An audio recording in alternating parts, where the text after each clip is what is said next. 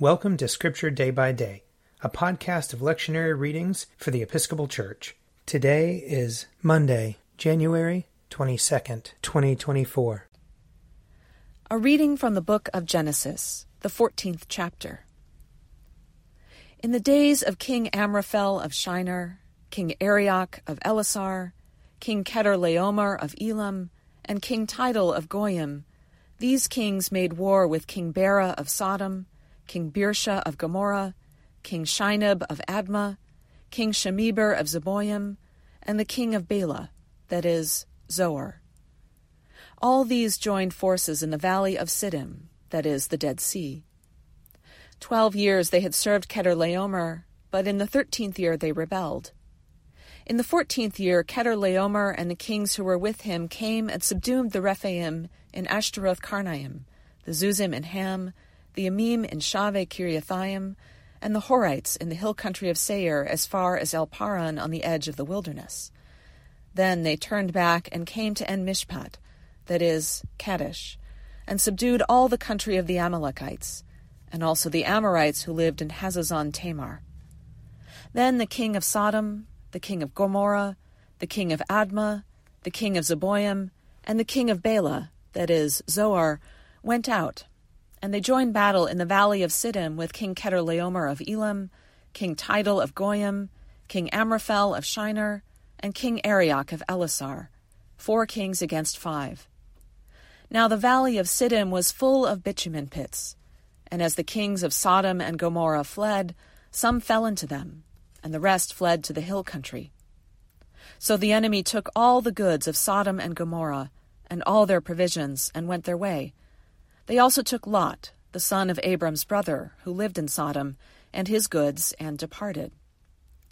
Then one who had escaped came and told Abram the Hebrew, who was living by the oaks of Mamre the Amorite, brother of Eshcol and of Aner. These were allies of Abram. When Abram heard that his nephew had been taken captive, he led forth his trained men, born in his house, three hundred eighteen of them, and went in pursuit as far as Dan. He divided his forces against them by night, he and his servants, and routed them and pursued them to Hobah, north of Damascus. Then he brought back all the goods, and also brought back his nephew Lot with his goods, and the women and the people.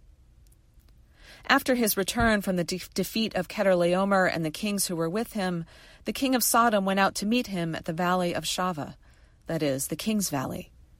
And King Melchizedek of Salem brought out bread and wine he was priest of God Most High. He blessed him and said, Blessed be Abram by God Most High, maker of heaven and earth, and blessed be God Most High, who has delivered your enemies into your hand. And Abram gave him one tenth of everything. Then the king of Sodom said to Abram, Give me the persons, but take the goods for yourself. But Abram said to the king of Sodom, I have sworn to the Lord, God Most High, maker of heaven and earth, that I would not take a thread or a sandal thong or anything that is yours, so that you might not say, I have made Abram rich. I will take nothing but what the young men have eaten, and the share of the men who went with me, Aner, Eshcol, and Mamre. Let them take their share. Here ends the reading. Psalm 41 Happy are they who consider the poor and needy the Lord will deliver them in the time of trouble. The Lord preserves them and keeps them alive, so that they may be happy in the land. He does not hand them over to the will of their enemies. The Lord sustains them on their sick bed and ministers to them in their illness. I said, Lord, be merciful to me. Heal me, for I have sinned against you. My enemies are saying wicked things about me. When will he die and his name perish? Even if they come to see me, they speak empty words. Their heart collects false rumors. They go outside and spread them. All my enemies whisper together about me and devise evil against me. A deadly thing, they say, has fastened on him. He is taken to his bed and will never get up again. Even my best friend, whom I trusted, who broke bread with me, has lifted up his heel and turned against me. But you, O Lord, be merciful to me and raise me up, and I shall repay them. By this I know you are pleased with me, that my enemy does not triumph over me. In my integrity you hold me fast, and shall set me before your face forever. Blessed be the Lord God of Israel, from age to age. Amen. Amen. Psalm 52. You tyrant, why do you boast of wickedness against the godly all day long? You plot ruin. Your tongue is like a sharpened razor, a worker of deception. You love evil more than good, and lying more than speaking the truth. You love all words that hurt, O oh, you deceitful tongue. Oh, that God would demolish you utterly, topple you, and snatch you from your dwelling, and root you out of the land of the living. The righteousness shall see and tremble, and they shall laugh at him, saying, This is the one who did not take God for a refuge, but trusted in great wealth and relied upon wickedness. But I am like a green olive tree in the house of God. I trust in the mercy of God for ever and ever. I will give you thanks for what you have done, and declare the goodness of your name in the presence of the godly. A reading from the letter to the Hebrews, chapter 8. The main point in what we are saying is this We have such a high priest, one who is seated at the right hand of the throne of the majesty in the heavens a minister in the sanctuary and the true tent that the Lord, and not any mortal, has set up. For every high priest is appointed to offer gifts and sacrifices. Hence it is necessary for this priest also to have something to offer. Now, if he were on earth, he would not be a priest at all, since there are priests who offer gifts according to the law. They offer worship in a sanctuary that is a sketch and shadow of the heavenly one. For Moses, when he was about to erect the tent, was warned See that you make everything according to the pattern that was shown you on the mountain. But Jesus has now obtained a more excellent ministry. To that degree, he is the mediator of a better covenant, which has been enacted through better promises. For if that first covenant had been faultless, there would have been no need to look for a second one. God finds fault with them when he says, The days are surely coming, says the Lord, when I will establish a new covenant with the house of Israel and with the house of Judah.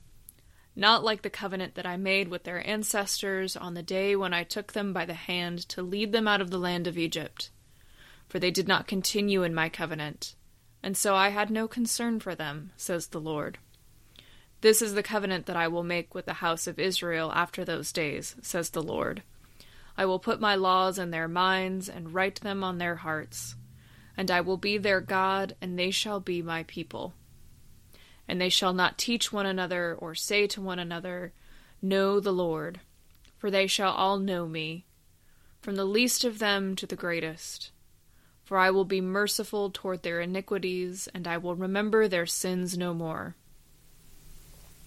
In speaking of a new covenant, he has made the first one obsolete, and what is obsolete and growing old will soon disappear. Here ends the reading. A reading from John chapter 4.